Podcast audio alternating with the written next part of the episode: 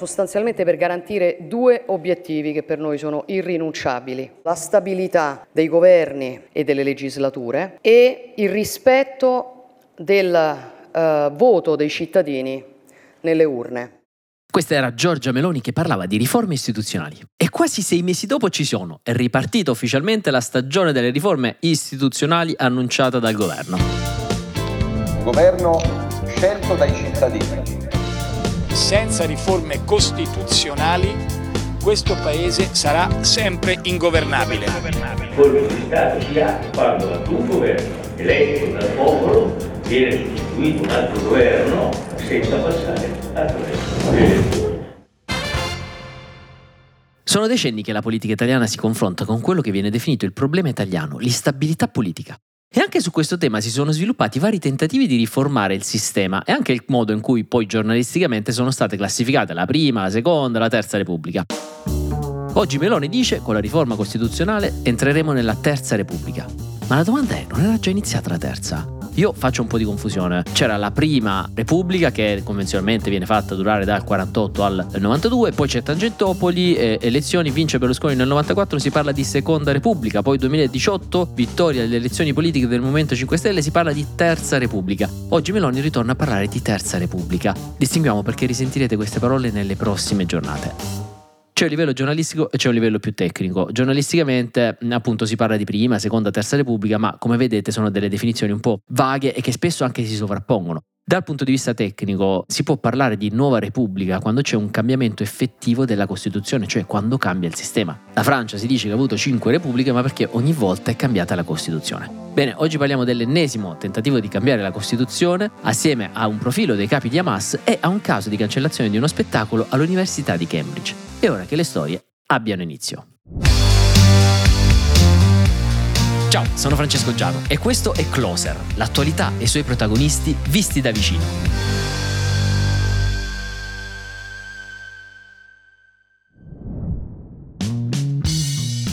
Allora, nel programma Giorgio Meloni ha scritto che l'Italia ha avuto negli ultimi vent'anni 11 governi e 9 presidenti. Sì, il problema dell'instabilità è un problema tipicamente italiano. Calcolate che nello stesso arco temporale la Spagna ha avuto appena 4 presidenti e la Germania 3. Perciò nel programma del centrodestra, prima di queste elezioni, veniva proposta l'elezione diretta del capo dello Stato. Oggi le cose cambiano e la proposta adesso parla di premierato. Ho chiesto a Carlo di farmi un attimo il quadro. Allora, prevedono il premierato con l'elezione diretta del Presidente del Consiglio, che non verrà più nominato dal Presidente della Repubblica, ma eletto direttamente dai cittadini. Si prevede poi una norma anti-ribaltone, cioè se un Presidente del Consiglio perde la maggioranza in Parlamento, il Presidente della Repubblica può nominare o lui di nuovo o solo un membro della maggioranza per sostituirlo, altrimenti si torna al voto. Il tema delle riforme istituzionali è caldo da sempre e i tentativi sono stati molteplici. Qualcuno a caso, anni 80 viene istituita da Bettino Craxi la bicamerale per revisionare 44 articoli della Carta, tentativo fallito. Nel 1992 viene istituita la commissione De Mita focalizzata sul rapporto Stato-Regioni, fallimento anche qui. Nel 1997 inizia la storica bicamerale presieduta da Massimo D'Alema per riformare la seconda parte della Costituzione. L'accordo avviene a casa di Gianni Letta, ex braccio destro di Silvio Berlusconi, viene definito il patto della crostata proprio perché la moglie di Gianni Letta prepara una crostata per tutti i politici presenti. La riforma fallisce anche lì. Nel 2003 il centrodestra approva una nuova riforma che però viene bocciata dal referendum del 2006. 2016, altro tentativo, questa volta voluto da Matteo Renzi ed Elena Boschi, prevede il superamento del bicameralismo perfetto via le province e il CNL, fallisce anche questa con un referendum popolare tutti i tentativi falliti, la domanda è perché anche Giorgia Meloni si sta infilando in questo ennesimo tentativo di riforma istituzionale? L'ho provato a chiedere a Stefano Feltri, bravissimo giornalista che segue la politica italiana e che la racconta anche nella sua bellissima newsletter Appunti che trovate su Substack. Questa è nella tradizione della destra italiana l'idea che serva un governo più forte, dove più forte vuol dire che chi comanda può di fatto mandare a casa gli altri, non è ricattabile dalla sua maggioranza, come ha detto una volta Giorgia Meloni a Silvio Berlusconi. Però per Stefano questa promessa del governo, cioè la promessa di un governo forte, non è una promessa così stabile e sicura. Nel concreto però questo è molto difficile da raggiungere, la riforma per come la conosciamo al momento renderebbe il Premier in carica l'unica alternativa possibile per i partiti della maggioranza, niente altre coalizioni, niente governi tecnici, ma questo renderebbe anche il Premier molto debole perché basta che un partito della maggioranza si sfili e non ci sarebbero di fatto alternative. Lo stesso Stefano mi dice che ha dei dubbi sul successo di questa riforma. Ci vorrà molto tempo perché una riforma costituzionale di questo tipo diventi concreta, probabilmente non succederà mai perché ci possono essere i soliti referendum confermativi sì o no che eh, non passano mai, eh, ha fallito Berlusconi, ha fallito Renzi, insomma probabilmente fallirà anche questo. Però a questo punto chiedo a Stefano qual è il beneficio? Uno è andare verso le elezioni europee dicendo che lei è forte, sta addirittura cambiando la Costituzione, mentre su altri tavoli, per esempio quello della politica economica, riesce a ottenere molto poco, quasi niente. Il secondo beneficio invece mi dice che è un interesse di tipo tattico. Se la Lega andrà verso le europee rivendicando lo spappolamento del paese, la cosiddetta secessione dei ricchi dell'autonomia differenziata che ripartisce molte competenze dallo Stato centrale alle regioni, Giorgia Meloni potrà bilanciare dicendo eh sì ma io vi garantisco che il paese, anzi la nazione come lo chiama lei, resta unito perché ci sarà un premier fortissimo con una Costituzione cambiata e così la campagna elettorale dei due partiti di maggioranza in competizione e in contraddizione tra loro può coesistere. Quindi Giorgia Meloni ci prova via la riforma che dovrebbe portare al premierato con l'elezione diretta del capo del governo. Come funziona nel resto d'Europa? In nessun paese c'è veramente il presidenzialismo, ad eccezione di Cipro. Quattro stati invece adottano il semipresidenzialismo, Francia, Portogallo, Lituania e Romania, mentre tutti gli altri hanno forme diverse di sistemi parlamentari, Italia compresa.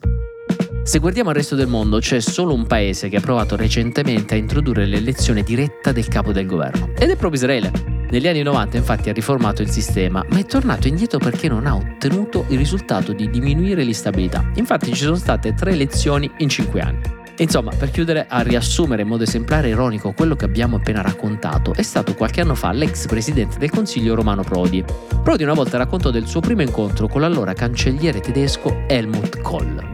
Ma il colloquio di due ore mi accompagna l'elicottero, dice è stato proprio bello Romano, chi viene la prossima volta? Parafrasando Helmut Kohl, proviamo a crederci. Ma che sistema avremo alle prossime elezioni?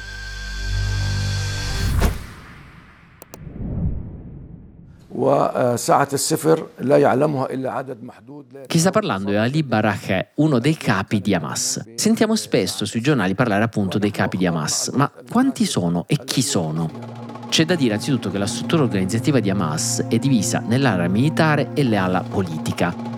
Hamas ha 120 brigate, si contano le più importanti sono le brigate Al-Qassam. Sono tutte brigate gestite da dei comandanti militari che hanno una forte presenza sul terreno, una forte influenza.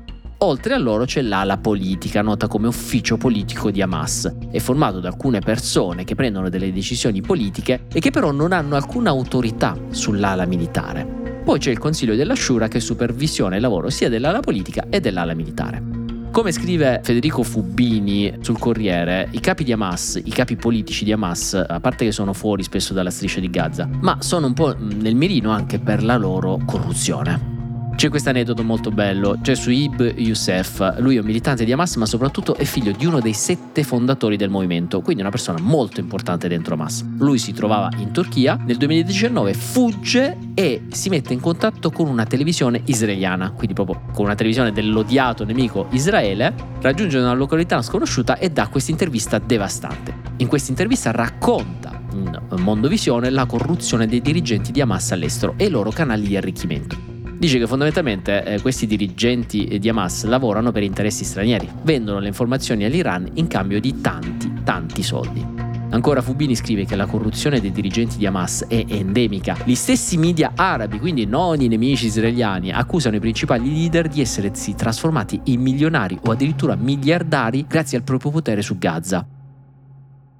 Per esempio ci sono i figli di Ismail Haniyeh, che è il capo politico di Hamas, che dal 2020 tra l'altro vive nel comfort in un lussuosissimo grattacielo a Doha, in Qatar. Bene, i suoi figli sono riusciti a uscire da Gaza con facilità nell'ultimo paio di anni e ora conducono una vita da facoltosi uomini di affari. Difficile stimare le fortune, però si stima ad esempio che il numero 2 di Hamas disponga di una fortuna di 2 o 3 miliardi di dollari. L'ex capo politico Khaled Mashal controllerebbe 4 miliardi di dollari, così come lo stesso Haniyeh, patrimonio stimato 4 miliardi di dollari. Come fanno ad avere tanti soldi? Beh, perché questi uomini controllano tutta la striscia di Gaza, controllano tutto il flusso degli aiuti che provengono da paesi come il Qatar, l'Iran o tutte le altre comunità musulmane. Una delle fonti di arricchimento principali sarebbe un prelievo per ogni prodotto contrabbandato attraverso i tunnel e destinato proprio alla popolazione intrappolata a Gaza. Cioè questi leader di Hamas fanno la cresta su tutto quello che può entrare a Gaza e non è che sono vicini alla situazione delle persone di Gaza. I leader di Hamas è un fatto che vivono all'estero in hotel eleganti e in grattacieli di lusso. Chiunque, compresi i giornalisti, che eh, prova a fare luci sui loro casi di corruzione, viene o incarcerato o comunque perseguitato. Ecco questo per far capire quanto Hamas nuoccia alla stessa popolazione palestinese. Per capirci, tra il 2012 e il 2019 Hamas ha ricevuto oltre un miliardo di dollari dal Qatar proprio per pagare benzina, aiuti umanitari, stipendi alle persone. Dove quei soldi sono andati poi è tutto un altro paio di maniche. Nel 2014 il Wall Street Journal, ad esempio, aveva denunciato che Hamas ha speso oltre 90 milioni di dollari proprio per costruire i tunnel per entrare e compiere gli attacchi in Israele, a un costo medio di circa 3 milioni per tunnel.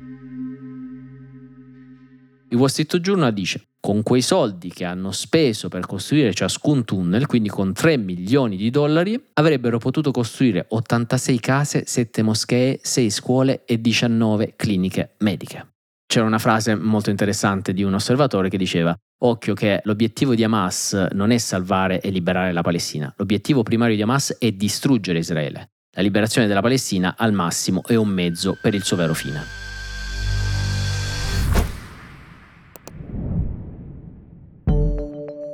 Infine chiudiamo con una storia particolare raccontata dal Foglio. Viene da Cambridge, dall'Università di Cambridge. Il QOS, il Cambridge University Opera Society, cioè il gruppo studentesco che si occupa della messa in scena delle opere liriche, ha deciso di rinunciare a una produzione del Saul di Handel che era già in prova. Motivo descritto dallo stesso regista per la sorprendente sincronicità con quello che sta avvenendo a Gaza cosa c'è di problematico per loro, nell'opera di Handel c'è una scena in cui il popolo di Israele celebra la vittoria di Davide su Golia, quindi antenato dei palestinesi attuali. Cosa ha detto il regista? La situazione a Gaza ha sconvolto le persone in tutto il mondo, Cambridge è vicina alle loro difficoltà, dati paralleli con questo conflitto, il team di produzione ha preso la difficile decisione di annullare quest'opera. Seguono istruzioni sul rimborso dei biglietti. Ecco, scrive il foglio, come esempio di cancel culture non c'è male. Lo stesso Guardian ha fondato il colpo, criticando un po' questa decisione. Ha detto questa decisione rappresenta quella sensibilità sporadicamente accresciuta, caratteristica di molta vita accademica. Della serie diventate molto sensibili in certe occasioni e molto meno in altre. Lo stesso Guardian ironicamente si chiede ma allora adesso la Royal Opera di Londra che cosa farà visto che ha in cartellone un'altra opera di Handel che racconta appunto eh, del popolo israelita vittorioso? Quindi il foglio continua, che qualche palestinese possa sentirsi offeso da Davide che sconfigge i Filistei e che queste storie del 3000 a.C. abbiano una sorprendente sincronicità con la guerra israelo-palestinese, lo può credere soltanto chi trasforma la correttezza politica in propaganda. Insomma, io personalmente non capisco come un'opera, un, un'opera di bellezza creata da un artista, tra l'altro tantissimi anni fa, che si riferisce a migliaia di anni fa, possa in qualche modo urlare qualcuno. L'arte è fatta per farci pensare, per farci apprezzare la bellezza, a volte anche per metterci in difficoltà. Non riesco a capire il senso di mancanza di rispetto che avrebbe quest'opera nei confronti di qualcuno. Il foglio conclude, forse dovrebbe essere insegnato anche nelle università un po' più di senso critico, di distacco, di capacità di collocare fatti e personaggi in una prospettiva storica. Vi ricordo di darci i feedback, scriveteci DM, mettete le stelline su Spotify e noi ci sentiamo alla prossima puntata. Closer è un podcast di Will scritto da Francesco Giano e Carlo Notar Pietro. Cura editoriale Francesco Zaffarano. Post produzione a cura di Cora Media. Supervisione suono e musica Luca Micheli. Post produzione e montaggio Emanuele Moscatelli. Coordinamento di post produzione Matteo Scelza.